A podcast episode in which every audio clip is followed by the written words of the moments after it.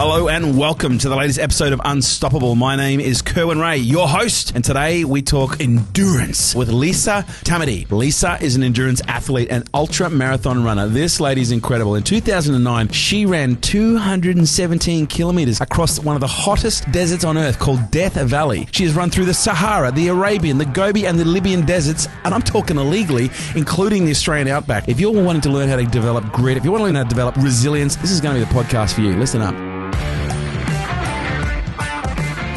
All right, ladies and gentlemen, uh, when the podcast Unstoppable was created, it was about interviewing people who literally have overcome some of the most incredible obstacles in their life. Uh, and today is absolutely no exception. I'm super excited to have in the studio today Lisa Tamati.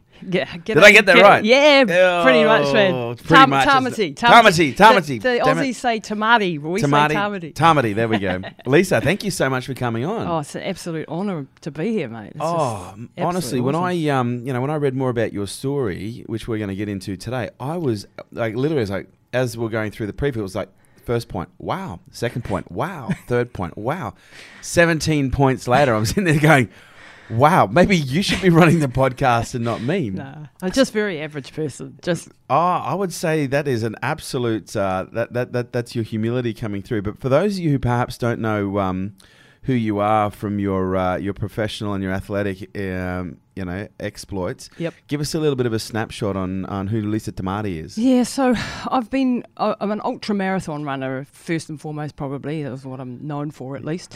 So I've been doing that for about 25 years, I suppose, which just shows how old I am, really. And You don't look a day over thirty one. Oh, thanks, mate. I'm 50, so it's getting harder to, to keep it together. Clearly, running works.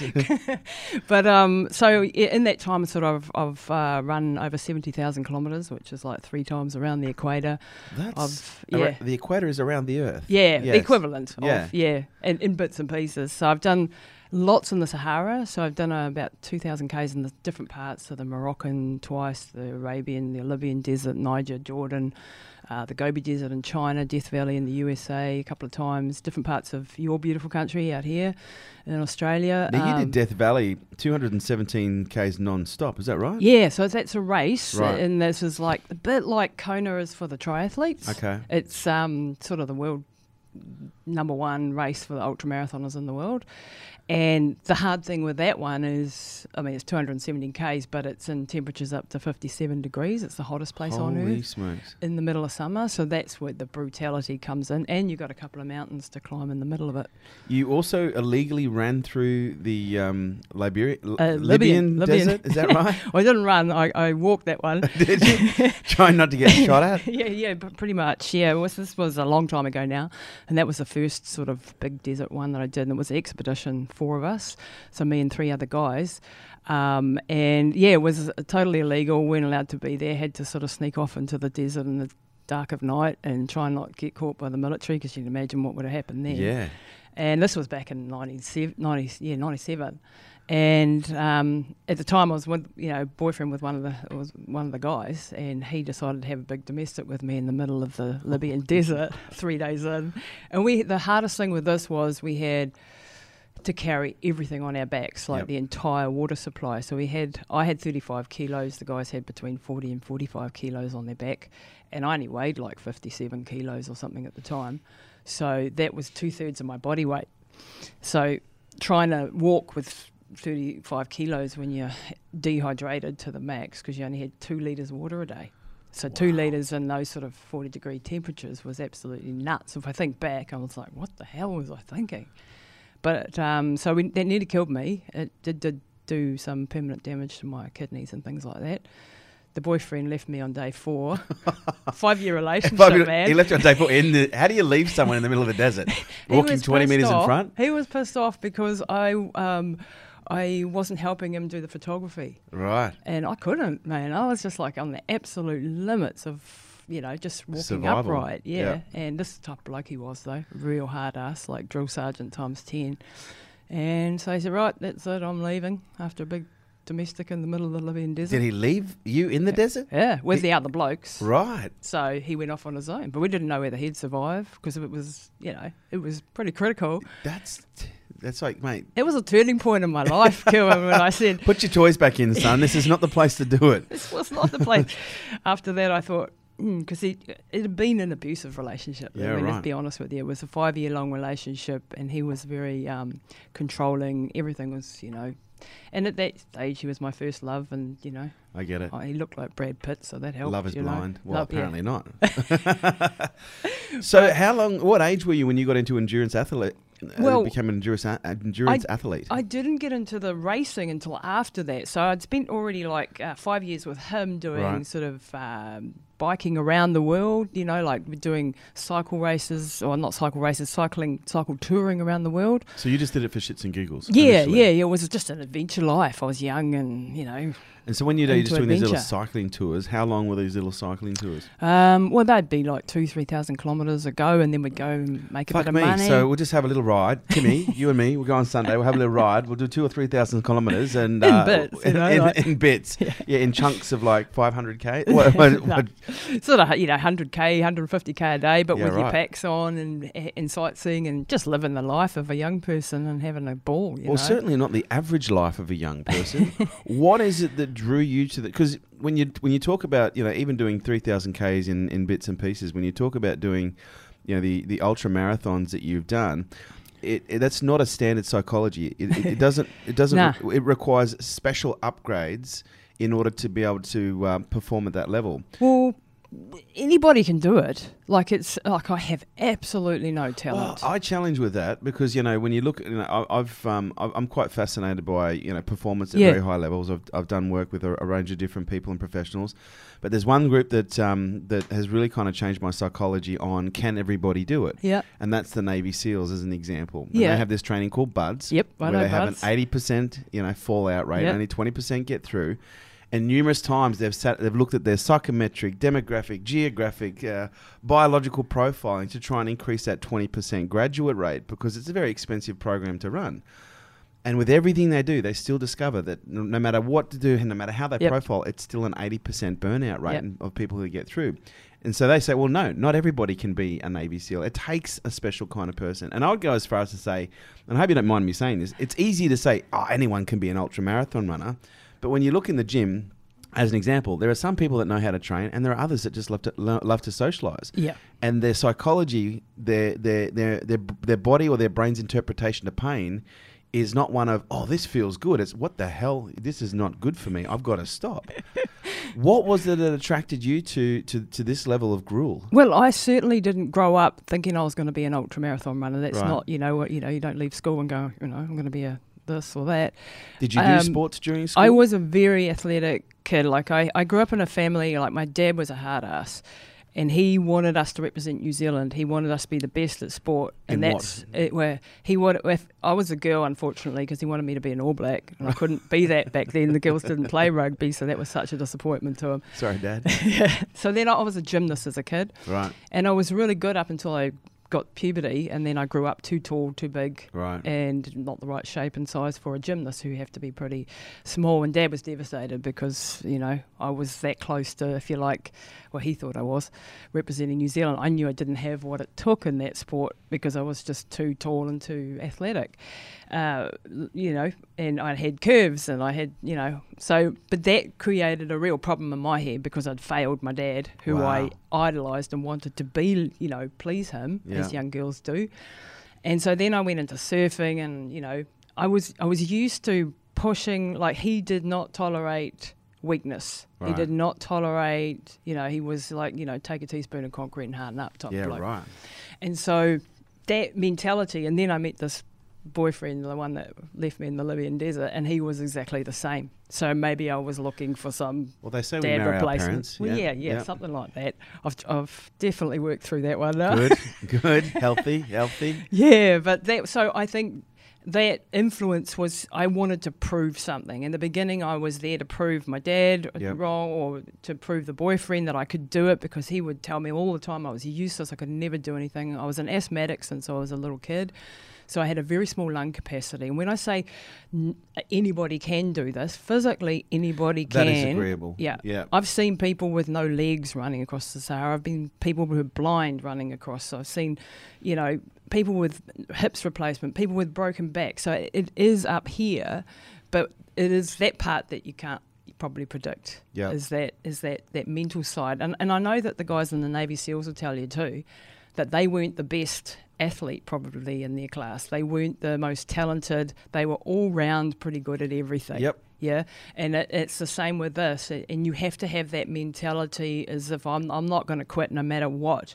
And I always always use the analogy of like when I'm in the middle of a really grueling race and I just want to die, which you know is happening Which is every race. every second of every race, Yep. pretty much after 50 k's you're all knackered. Then I would think things like silly stories like. Okay, you've just crashed in a plane with your mum in the middle of the jungle and you've got to run 200 k's to save her life. What would you do? So that's where you would go. That's Yep. where you'd take That's yourself. where I'd take my brain. In other words, if my mum's life depended on it, Yep. would I make it? Well, then you can make it. You know, and because you you galvanize and you let free those that power when you start to visualize like that, you pull out things from you that you wouldn't in your normal daily life. And so when you're doing these races, you are not your normal everyday Lisa, you know, who's, you know, just average Joe. When you're in a race, you're a warrior. You go into battle. You put on your battle armor. When that number goes on, I'm a different person. And I'm focused solely on this one outcome. And when the doubts come, and they come, and you've got this massive battle, like the angel and the devil on your shoulders, and the angel's telling you, you keep going, you can do it, you're going to make it, and the devil's getting louder, telling you you can't. What the hell are you doing this for? And what are you trying to prove? And why don't you just sit down for five minutes? And all of this sort of negativity. And it's the battle. How long can you push through the torture for? How long can you fight that that battle and overcome to get to the end goal? What do you think is the key? Like, if you were to look at one aspect of a psychology, whether it be yours or other ultra endurance athletes, what is that one thing that makes the difference? We've all got mental health issues. No shit. no shit. No, I mean that in a serious way that we've all got something that we're really angry about or that we're really f- really want to prove something Right. or we really have issues with our self-confidence or something is there that's driving this this incredible and it's releasing this force within you that you can overcome things Wow.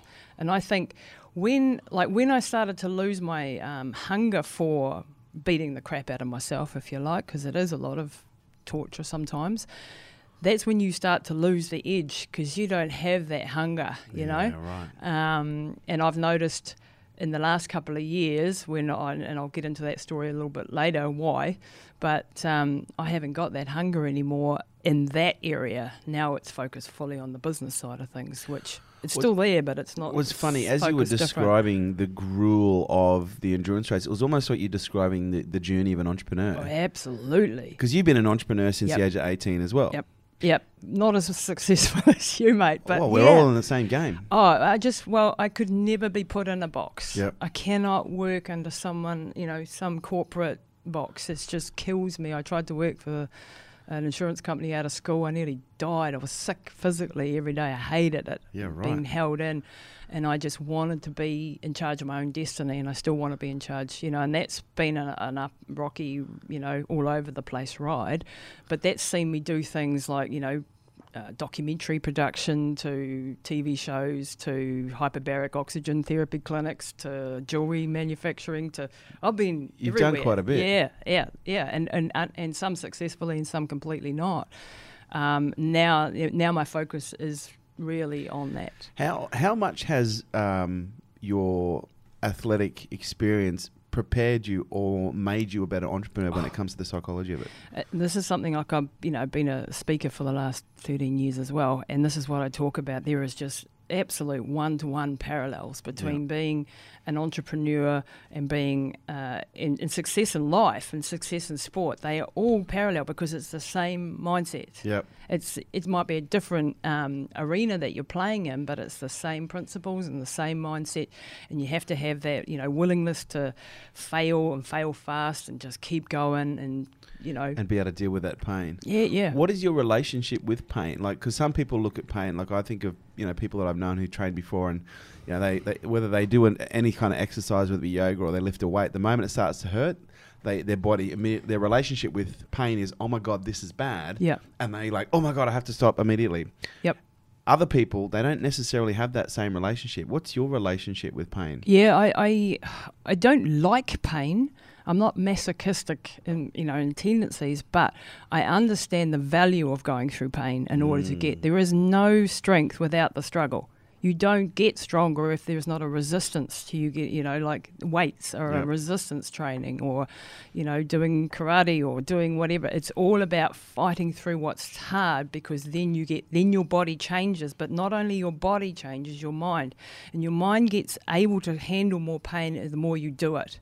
So the more pain you put yourself through, the more that you can cope with it, if you like, and for the longer. So, do, something I, I find curious is some of the most successful entrepreneurs uh, have either been athletes or they express their passion in some form of athleticism. Mm. Is that part of your like when you're working with other people? Because I know you, you you do a lot of coaching with people as Yep. well.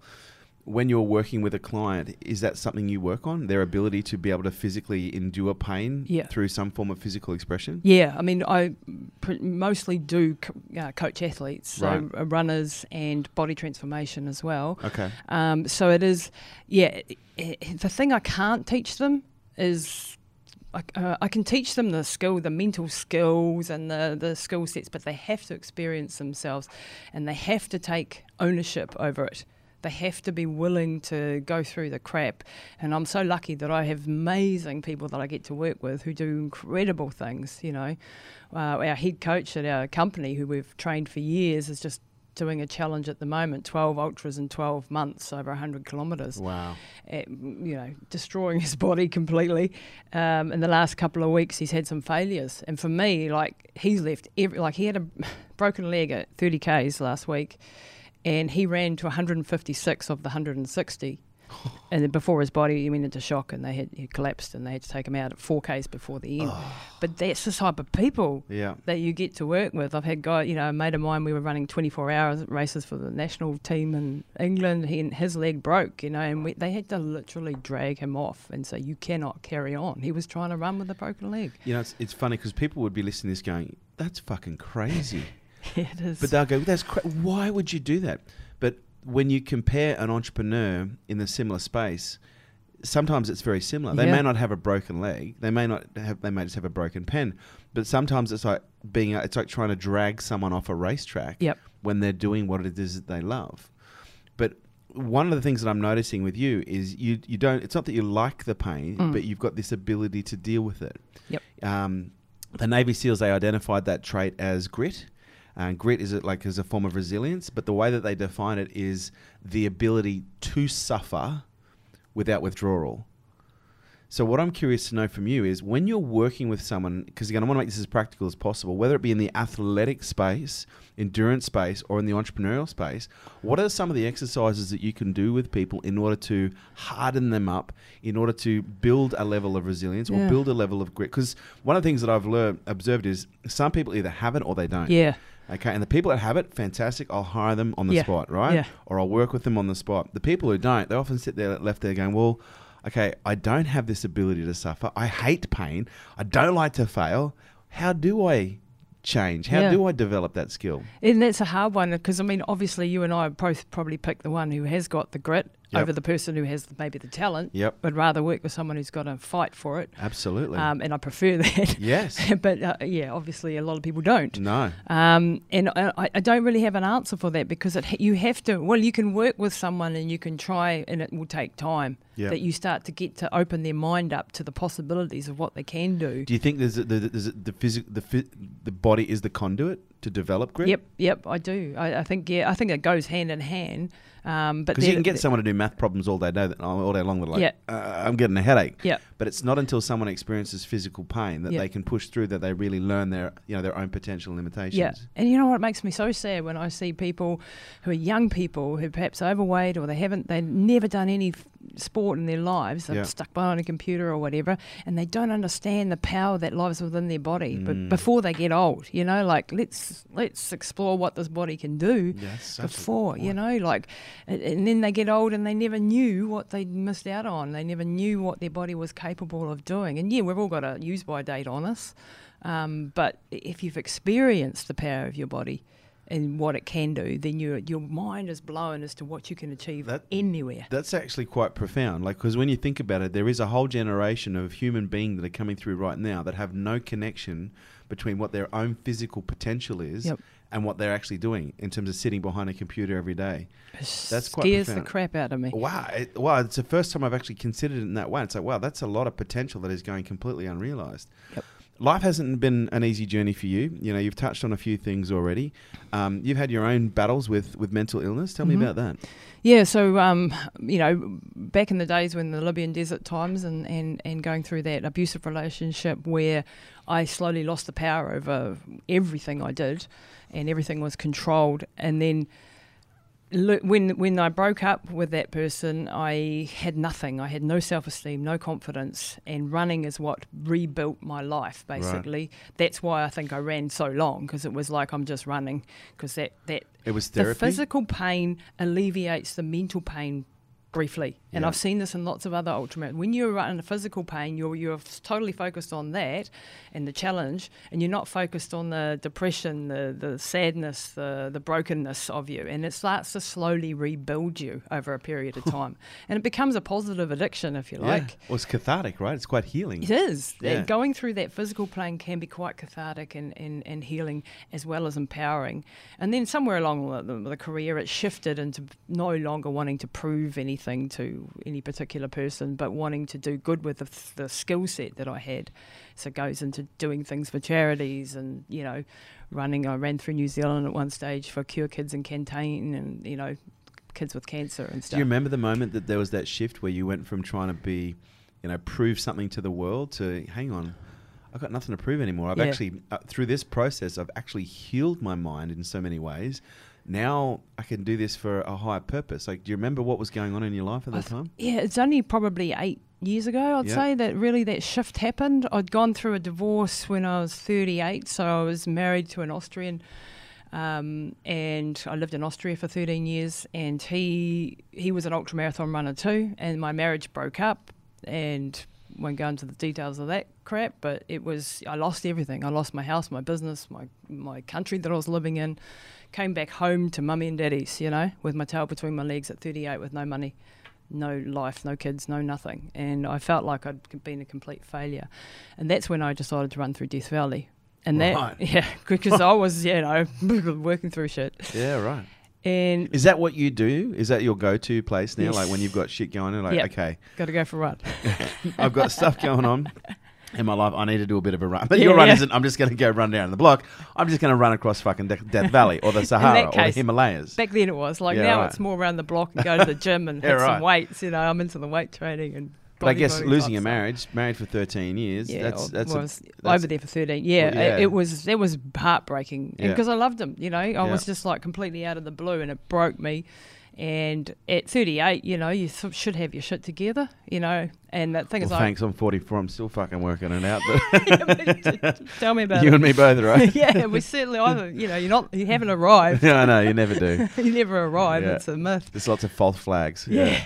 And then I spent years like with self esteem issues as you're a woman, you know, hitting nearly 40, you've got no partner, you- who the hell are you? You're useless, you're ugly, you're a fat reject, you know. And, and that sort of a mindset's going on in your head. And running is one way that got me out of that, you know. And I did Death Valley, that was a huge success for me. Then I had my books come out and I slowly. Was I that knew quite that a turning point for you? massive. And I'm so glad I went through that.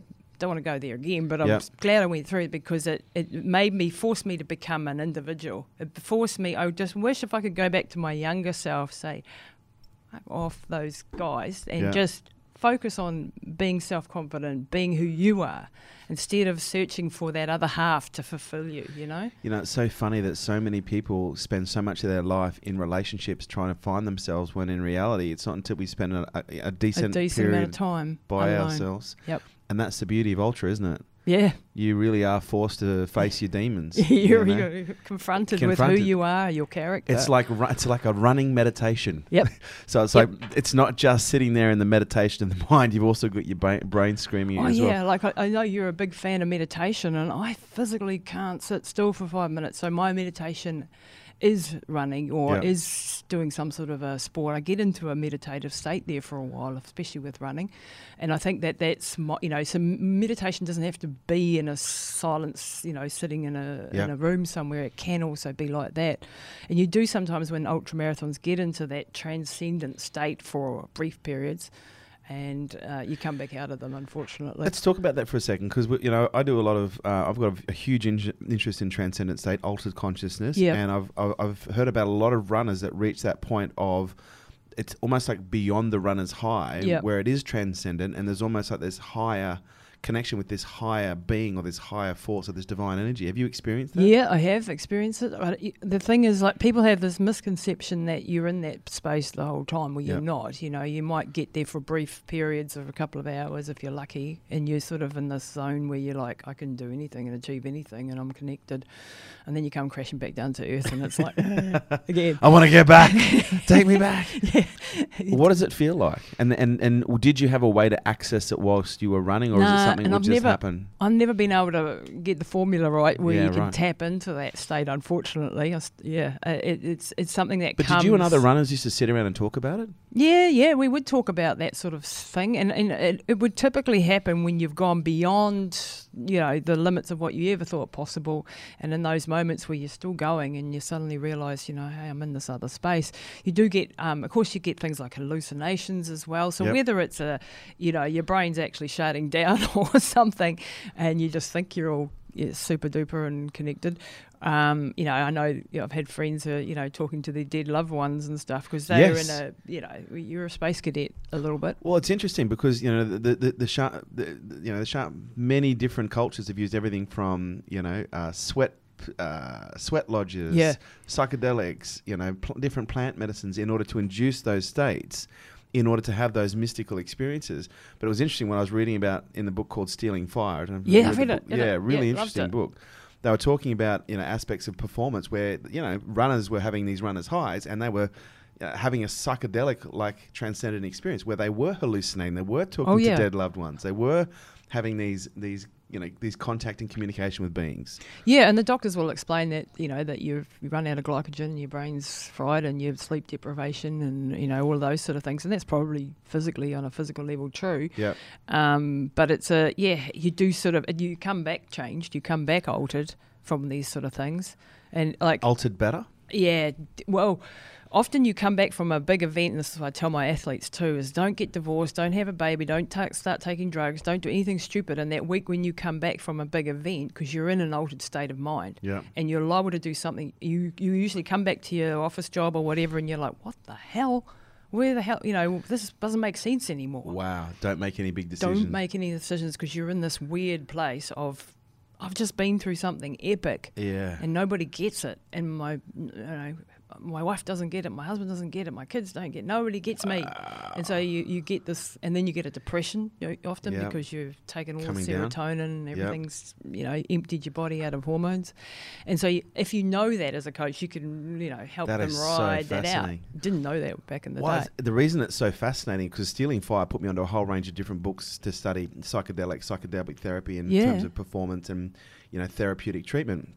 And um, you know, with some of the books that I read, I don't know if you've got any interest in, in psychedelics, but there's a book by a guy called Dr. James Fadiman where he talks about the entheogenic process that, that they used LSD for Oh, okay. back in the 40s, 50s, and 60s in order to heal, you know, all sorts Yes. of psychological issues. I have read a bit about that. And the same, the same, but again, they would basically deliver a substance in a in a controlled environment, take them on a transcendent mystical experience. But when they came back, their first piece of advice was, okay, don't make any big decisions for the first thirty days. Oh wow, that's funny. Because you are in an altered state of consciousness, you've had an uh, you know an entheogenic, a life altering, you know cathartic, healing as well as mind expanding experience. Just allow the integration to take place in the next thirty days, but don't make any big decisions. And so when you said that, I was like, "Holy crap! You That worked that out on the other level." yeah, yeah, yeah, Yeah. That's that's really fascinating. I have to start reading about that. Honestly, yeah, I think you know because I, I think a lot of attention's given to cannabis for a whole whole range of great reasons, which is awesome. yeah. But when you actually start to look at the research into psychedelics when Yep. it comes to the treatment of a range of different, you know, mental health issues, but also from the microdosing perspective from performance, you know, as it, it uh, alludes to in Stealing Fire, not just at the professional, uh, not, not just at the athletic level, but at the, you know, at the executive level, and in some cases, you know, in just in general performance. It's absolutely quite Yeah. fascinating to see, you know, what's coming out of it. I think it's the, the next and, and revival. allowing this, like the, you know, Oh, they've got to allow these studies. They've Well, got to give them a chance to. what to I find it. interesting about psychedelics, it is literally one of the most studied substances uh, on the planet. And there's, you know, hundreds, if not thousands, of research papers been published by Harvard, Stanford, and some of the top universities around the world, where they've proven unequivocally their therapeutical benefit. Wow. But because it became so mainstream, because of the likes of the guys like Tim Leary, who were a little bit cowboy-like, they actually suppress it. And I have a theory, actually. I haven't spoken about this before. Um, what they were discovering, there were there were some psychotherapists that were discovering they would take a client on one entheogenic journey, and they were having full recovery. Wow. And these were in some cases Maybe you I need that. Well, these were in some cases patients who had been under therapy Yeah. for as long as a decade. Wow. So you've got to understand that that could be quite challenging to the medical to the medical community where you know they've got this programmatic therapeutic model where you have to keep coming back and pay Oh, your yeah. two hundred dollars every Don't month. get me started. We'll go there in a minute. yeah. Versus you come in, you have a 12 hour, you know, six hour, eight hour entheogenic journey. You, there's a high probability you come out healed. Yeah, that's gonna that's not only gonna fuck with the, the therapeutic model. It's also gonna fuck with the pharmacolo- Oh, yeah. pharmacological model as well. But anyway, that's gonna make a few no, heads that spin. yeah, no, um, yeah. If we're allowed to go down that track, I'd like to talk about a, a journey that I've been on the last three years Please. with my mum. so anyone who knows me knows that me and my mum are like you know, like this. We're very close. Peas and carrots. Yeah, she's been my rock through all the shit that I've you know thrown at her over the years. you can imagine having a daughter that does stupid shit. That what that's like. Um, and three years ago, she had an aneurysm, which is a massive bleed in the brain. Yeah. And um, we had one medical balls up after the other. And I'm writing a book about this journey because I want not to throw rocks at anyone in particular, but I want to highlight some some major flaws in our system and also show the, the, the path forward. So, mum, when she was taken up to the emergency department, they said, oh, she's got a migraine. So they ignored the fact that she was, the, the ambulance driver had said stroke or CVA or something like that. Ignored him. Six hours we were in there. She had another aneurysm in front of the doctor's eyes. He still ignored us. I ended up getting a mate of mine who's an ultra marathon runner and a paramedic. She came up and I said, they're not listening to me. Get me help. And she came up and um, had, took one look at mum, who and she knows that she's not a neurotic old lady who complains about everything. She knew she was in deep shit because mum would die quietly. That's mum. Wow. And um, so she managed to convince this doctor to get a CT scan and came back blood right throughout the brain. And so then we were on this massive journey of she could die at any minute. We had to get her down to Wellington, air ambulance, so on. So 18 hours before she got into surgery. The upshot of it was she was in and out of a coma for three weeks, you know, majorly critical. That's when my life changed on a dime. That's when I stopped doing ultra marathons pretty much at that point and you know I was focused on her. And what I saw in the medical world really gave me like there were amazing surgeons, like did amazing things, um, but she should have been in ICU from the start. It was all it's all about money. Mm. And when you're an older adult, they don't give a shit. Basically, after 65, it's like oh well, if they die, it's fine. You know, it's not fine. Anyway, she was left after three weeks. She came out of the coma. She stabilised, but she was pretty much gone. Like she was not much over a vegetative stage. She had a couple of words. She had no memory. She didn't know I was a daughter. She couldn't control any body functions. She couldn't, you know, push a button. She um, was completely like a baby in a, woman's body, and they said, "Look, she's not going to live very long. You have to put her in a rest home." We, she was in hospital for two months. I had battle after battle with them. Um, I picked up things like that she had sleep apnea. I brought in outside consultants because I was just study, study, study, finding a way. And I'd had a lot of experience at altitude, so I knew what um, oxygen deprivation did. And she was exhibiting signs to me that Yeah, she right. was. And so I picked up she had sleep apnea, brought in an outside consultant, came back severe sleep apnea, wasn't breathing at night, knocking off whatever Wow. brain cells she had. Yeah. So then she started to have little bits of recovery. And then I went, okay, so oxygen, what else can oxygen do? And then I discovered, discovered um, hyperbaric oxygen therapy, Yep. which is being used right around the world Mhm. um, for a whole plethora of things, but it's used for brain damage Yep. overseas, but not in New Zealand. Yep. I studied under a Dr. Hart for four months. I read everything. I desi- designed protocols, and then I had to get her access to a hyperbaric chamber. Well, they don't grow on trees, and I but I found a commercial dive company that would let me access their their chamber. And so when she was led out of the hospital, that was a battle in itself because um, they said you have to put her in a rest home, you know, hospital level care, two people around the clock. You're never ever going to cope. And the social worker, you know, said you, you're going to fail and something. I took my books into him. I threw them at him and said, "This is who I am, and I'm not giving up my mum, and I'm not putting her in a home. You better freaking give me the caregivers that I need." He wouldn't listen, and so I got my brother, who looks like the Rock. He's huge. he came in, he scared the crap out of this guy. We got the caregivers that we needed, we got the resources, and I don't approve of that, but hey, whatever it takes, what it takes. whatever it takes. So this, as far as my family's concerned, is whatever it takes. So I managed to get her home with some caregivers in the morning and the evening, changes to the home, etc. And took her down to this hyperbaric chamber in this commercial dive company and these wonderful people gave us access. They gave me a hyperbaric technician two hours a day. Wow. And I put her in there, a huge risk, you know, but I got sign off from her neurosurgeon. No other doctor would give me sign off, but he, he said, You've got nothing to lose. She's not going to be here long if you don't, so yep. give it a go. Did 33 treatments with it, and then the chamber had to be taken off offshore for a contract. But in that 33, she started to wake up and come back. Wow. And so then I went, okay, I've now I've got to mortgage the house. I've got to buy a chamber. So I did I that. The way you work. I bought a chamber. I installed it in the house. So I, I got, um, I, I worked out the protocol for her. And then when she, I would put her in there every day, which was a huge job because she couldn't move anything.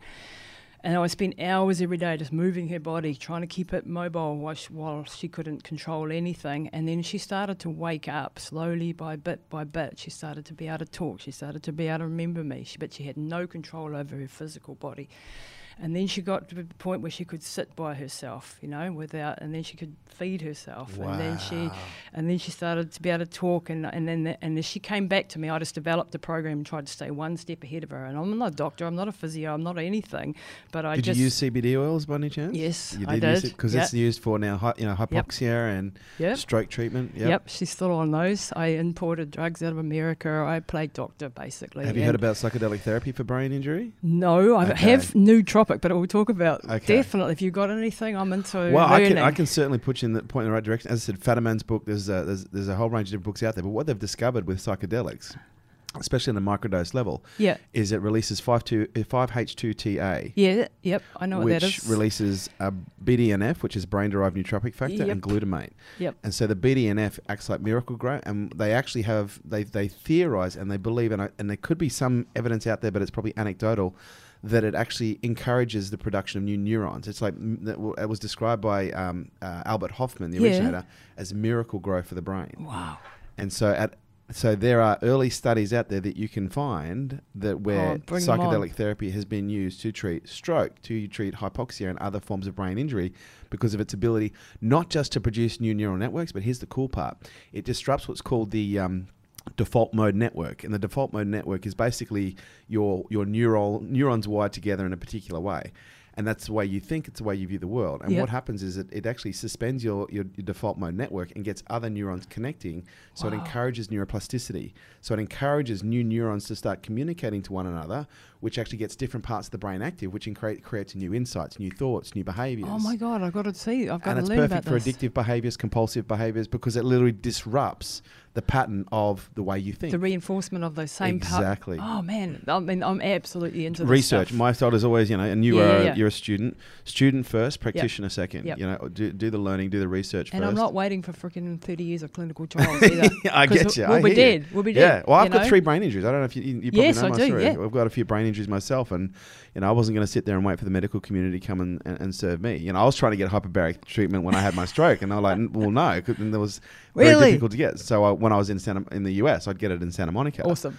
Yeah, Yeah. but it was very difficult to get over here. So I, I, I Oh, so you know all about it. You do, yeah. Hey, we we definitely got to talk about that because I'm I want to take mum to the next level. So I mean, the upshot of So you still have the hyperbaric at home? Yeah, yeah. I've got What- it. and you still got the hyperbaric. I actually um, opened a clinic, and then right. because I wanted other people to have it, and then I've ended up selling the clinic because I couldn't run so many businesses. Yeah. You know, with me, just me, and so. But I've still got one of the chambers, and I still put mum in it, and I still use it myself. You use it yourself for recovery? Yeah, and anyone else, you know, you know, my family. And what have you noticed apart from the the, the rehab with mum. What have you noticed from a recovery perspective using the hyperbaric? Um, it's very, it's super powerful, but you need enough treatments. And what, what I have is a mild hyperbaric chamber. Okay. So I don't have the big medical grade one like she had for the first Is it like the, the, treatments. the plastic canvas reinforced yeah, yeah, one? yeah. So it's a blow up uh, Yeah. inflatable. So it goes to our one goes to 1.5 atmospheres, which Yeah. is perfect for brain injury. Now for um, you know wounds and stuff, it would be better if it went to 2, 2.2, 2.5. But we, you can't do that with a mild hyperbaric. You have to have the medical grade facility and the oxygen and all the rest of it. Um, but basically, what it does is it hyperoxygenates the body. And I mean, I've done when I did uh, races at altitude, like I did a 222k race over the two highest passes in, in the world, over the Himalayas. And in preparation, I had this hypoxico tent that took a part of the oxygen out of the air, and I slept in it every night and tried to adapt. And I ended up with a brain concussion, and because I listened to my ex-husband when he said turn it up to six and a half thousand. Never listen to your ex-husband. Under any circumstances, unless I'm your ex-husband. the moral of the story was he nearly killed me. wow. So I ended up with a massive brain concussion and infections right throughout the body. So I w- knew what the power of the opposite was. Yeah, okay. You know, and having been at altitude three times and, you know different expeditions and stuff, I knew what it did, and so that's why I was like, "Hey, this makes sense to me. So I've got to get her access to it. Now, like, um, mum is three years into this journey, and mum's reading, writing, walking, talking. She's got her Wow. full driver's license back. She's fully functioning. She can. She's still slow walking. Her Yeah. balance is still. We're still working on that. But she. This is for a person who they said would never ever do anything again. Who you is know, going to be and under care for life? this to them because you know like and that's why I'm writing her book because I want like mum was lucky that she is the type of person who will do whatever I say. I mean, at the beginning she didn't have a clue what was going on, but later on she's taken up the fight. So she's a stubborn and you know she's never been an athlete, but she's got that. I'll do whatever you tell me to do. Yeah. I'll take whatever pill you give me. I'll do whatever to get It back. seems like there is a bit of a, a family trait here because you, you, uh, and I think that I kind of accidentally left this out. You're an ultra, ultra, ultra marathon athlete with severe asthma. Yeah, yeah, yeah. So yeah, I was born like you know I, I was diagnosed I think at, at a year and a half old or so, and I really struggled with my asthma through my childhood years, especially in and out of hospital and so on. So I've got a very small lung capacity, a very very low VO2 max. I don't have, and when it's when I say you know anybody can do this. Yep. I could not go fast. So, you know, you put me in a local 10k race, I might be in the middle if I'm lucky. But you put me in a 200k race and I'll just keep chugging. I'm a tractor, not a Ferrari. You Yeah, know? right. I could, and that's one of the reasons I did deserts because it's hot, dry climates, you know. So, um, uh, but the last few years I did stuff in the Himalayas just because I like push outside, the, You like to go outside the box. and it certainly pushed my limit. So sure. um, you've got quite a, an incredible journey happening right now, haven't you? Yeah, yeah, yeah, yeah. This is the other. So um, for years, I've been my husband. I'm remarried uh, to a wonderful man. He's a fireman, and um, he's a very good bloke, and he's just absolutely lovely. And for years, we've been trying to have children, and obviously, I've done permanent kidney damage. I've I've had you know tumors in my uh, lady bits, and like a year and a half ago, or two no two years ago now, I started having massive bleeding and and so on. So um, they said I had to have a hysterectomy, and I was like, I was still trying, even though I'm very old. I was still trying to have a kid, so I just don't give up. So they said you're gonna die because you have to go. I had to be in hospital. When you say very week. old, how old do you? Uh, how old are you again? Fifty. Fifty. Okay. L- let's redefine old. redefined. Yeah. because you ma- you're a, you're a, you're mature. You're very mature young. There we go. How's that? yeah, and I, you know what I do? I sit in my head and I actually tell myself on a day to day basis, I'm 30, I'm 30, I'm Well, you 30. don't look 50. I'll tell you right now, you do not look 50. You have to say that, really, don't no? I don't have to fucking say anything. This is my show. I can say what the fuck I want.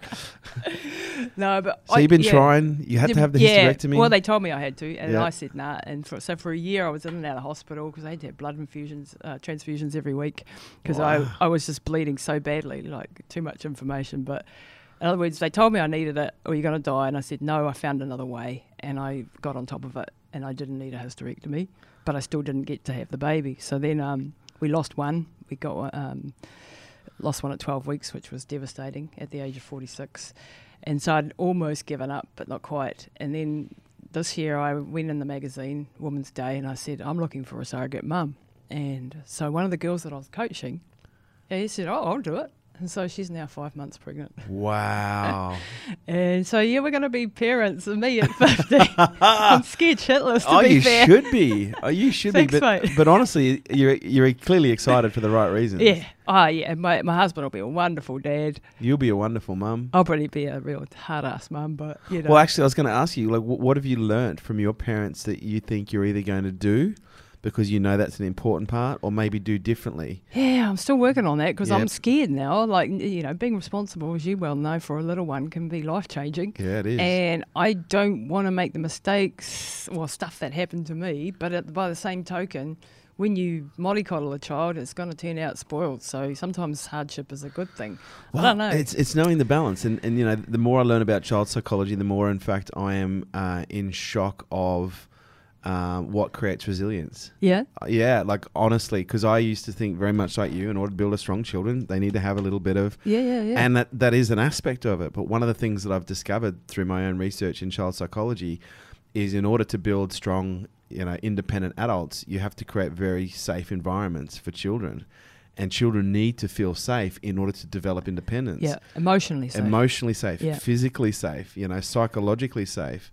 Um, and you know, I think old school mentality, parenting style, it, it we, we never took that into consideration no. if a child was melting down, we'd give them a hard time and send them to their room. You know, if they were having a melting melting down, we didn't go, "Oh, it's okay." We'd say, "Here's a teaspoon of cement. You know, harden the fuck up." Yeah, it's definitely. And one of the things that that I'm now learning is the importance of when the when, you know how a child's brain actually develops fundamentally determines how healthy they are as an adult. Yep.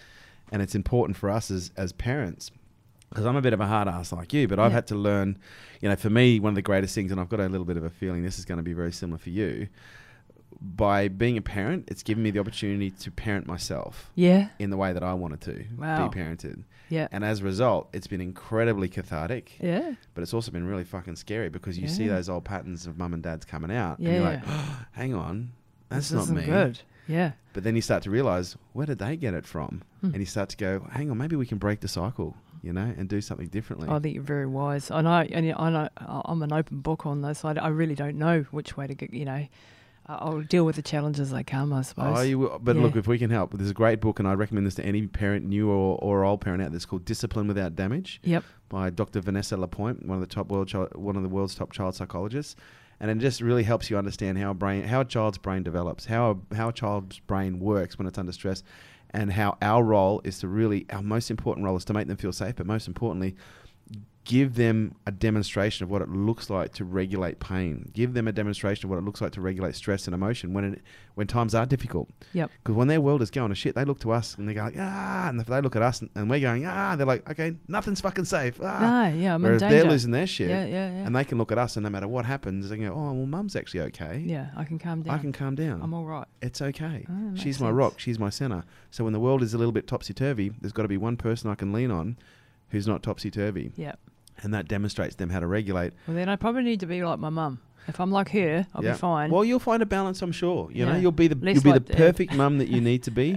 You know, to, to give your child, you know, what's required. But um, a guy said to me the other day, great quote. He said, you know, it's it's, it's out, it, the time is now to pass down wisdom, not wounds.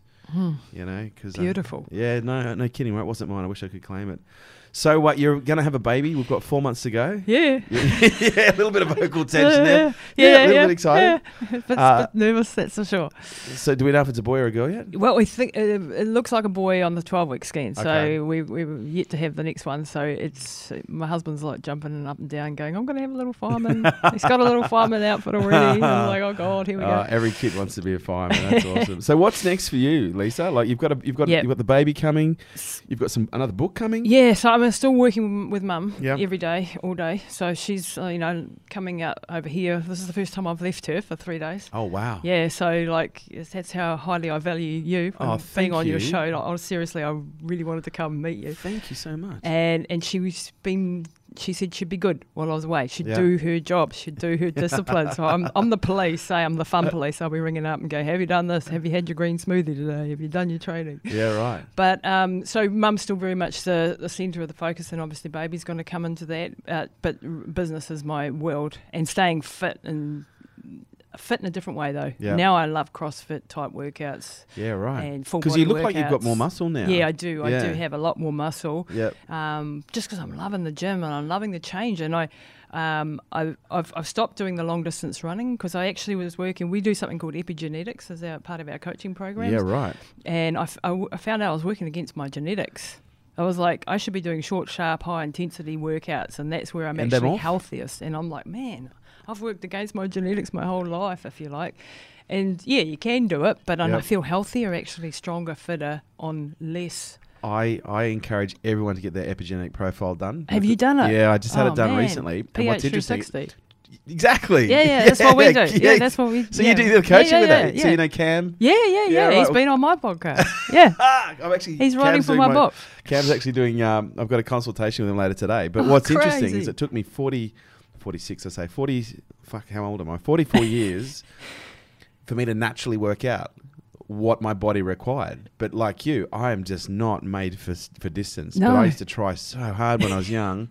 Welcome to my world. oh, s- but I now look, and you're because you're an um, endomorph, is that right? No, I'm Ecto? a um, I'm a I'm a activator, which is a mesomorph, so very Mesomorph. muscular. Yeah, right. That's body it. type. Mesomorph. That's Yeah, it. so- I'm a diplomat. Yeah. Oh, you're a diplomat. Yeah. Like my husband. Yeah. Yeah, right. Well, you should be good at endurance then. No, well, no, I'm coming up towards the activator. Is Oh. it the activator side? Uh, they're, I'm not you're sure. around the other side. Is it around the other side? Well, anyway, I've only just had it done, so I'm still learning. I'm learning how to walk. But uh, yeah, I should be training like in the It's mi- middle of the day, short, sharp bursts. Yeah, because I just oh, I suck at anything endurance. Yeah. Yeah, well, the funny thing is, so do I, and I'm really good at the sh- at the weight training, at the, you know, That's crazy. uh, body, and I feel healthier. I feel Yeah. stronger, and I've done you know major damage to my kidneys, so I didn't want to end up on dialysis, so I stopped doing the ultras, and of course I didn't have 30 hours a week anymore to dedicate to training because Holy of mum. Yeah. So that was the end of that, and that's fine. I've done 25 years of it. and What else am I going to do? So what's the name of the book you've got coming out? you wrote? Relentless. Relentless. Yeah, and I've got two other books, Running Hot and Yeah. Running to Extremes. Um, and but Relentless is probably out in about three months' time. And it's it's it's teaching the principles that I use to apply and like why why did mum beat the odds? Why did she come back? How did I, you know, do it? Like not this do step one, do step two, but Yeah. more the attitude that I took The psychology. the way the medical system works and the holes in the system and get you know the you know pharmaceutical companies and all that sort of crap uh, go into briefly in in the story but it's more about you know taking control yourself if you're because I had a couple of books that were real guides to me there's a book that you would love Dr. Norman Doidge The Brain That Changes Itself oh, great book. yeah, Yeah. yeah. Well, that was my guiding light because Yeah. I understood that neuroplasticity is Yeah. a real thing, that even a seventy-seven-year-old lady can experience this change, um, and and so I my encouragement to people who have brain injuries or who've had strokes or concussions or whatever is to you know keep fighting and not give up and find your own way because the medical system won't give you the answers that you Mm. need to have, and that's pretty much across the board. That's so They're good at breaking, you know, if you've got a broken leg, Great or for trauma. surgery, very if good you need surgery, you know, if you need to be put back together, They're fantastic. Yeah. But as far as chronic illness goes or things like this, it's um, look outside the box. Oh, I love that. What a great Yeah. way to finish. Best piece of advice you've ever received. Oh, that, that comes from my mum too. Is um, I remember standing at the start line of the run through New Zealand, which was 2,250 kilometres, and I was trying to do like 500 k's a week, and it was the biggest thing I'd ever done distance wise in such a short period. And I hadn't really thought because I was so busy preparing and you know getting everything ready and all the blah blah. And I was standing on the start line and had physical panic attack, and I went over to my mum and had a big bawling session as you do away from the crew, and I said, "Mum, I can't do this. I can't, I can't do this. I'm freaking out. You know, it's 2,000. How am I going to do this?" And she said to me, the best piece of advice was, don't look at the 2,200, look at that first power pole up there. That's all you've got to Mm. do right now. Get to that first power pole. Look, get, look to getting through the first half an hour. We'll worry about the rest later. And that's really some great advice. Break it down into small, manageable chunks. Yes, have a big goal, a big, scary, hairy goal out there, but then break it down. And I know you teach this in your stuff Mm. too. I've been learning. Um, break it down into manageable size chunks of what can you do today? What action step can you take right now that's going to get you closer?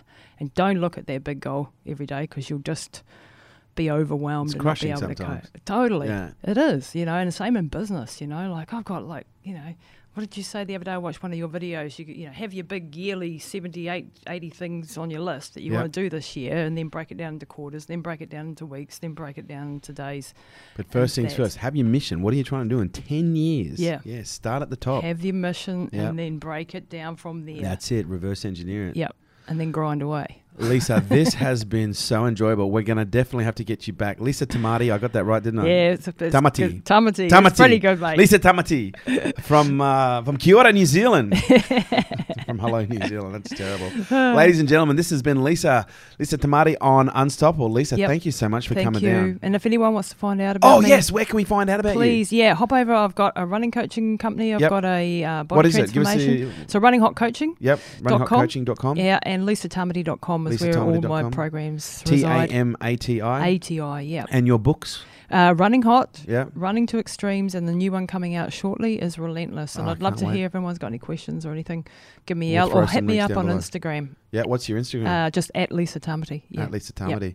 Lisa, you are unstoppable. You're the epitome of unstoppable. Thank you for so much for coming and great to have you over. Thanks, mate. That's it's awesome.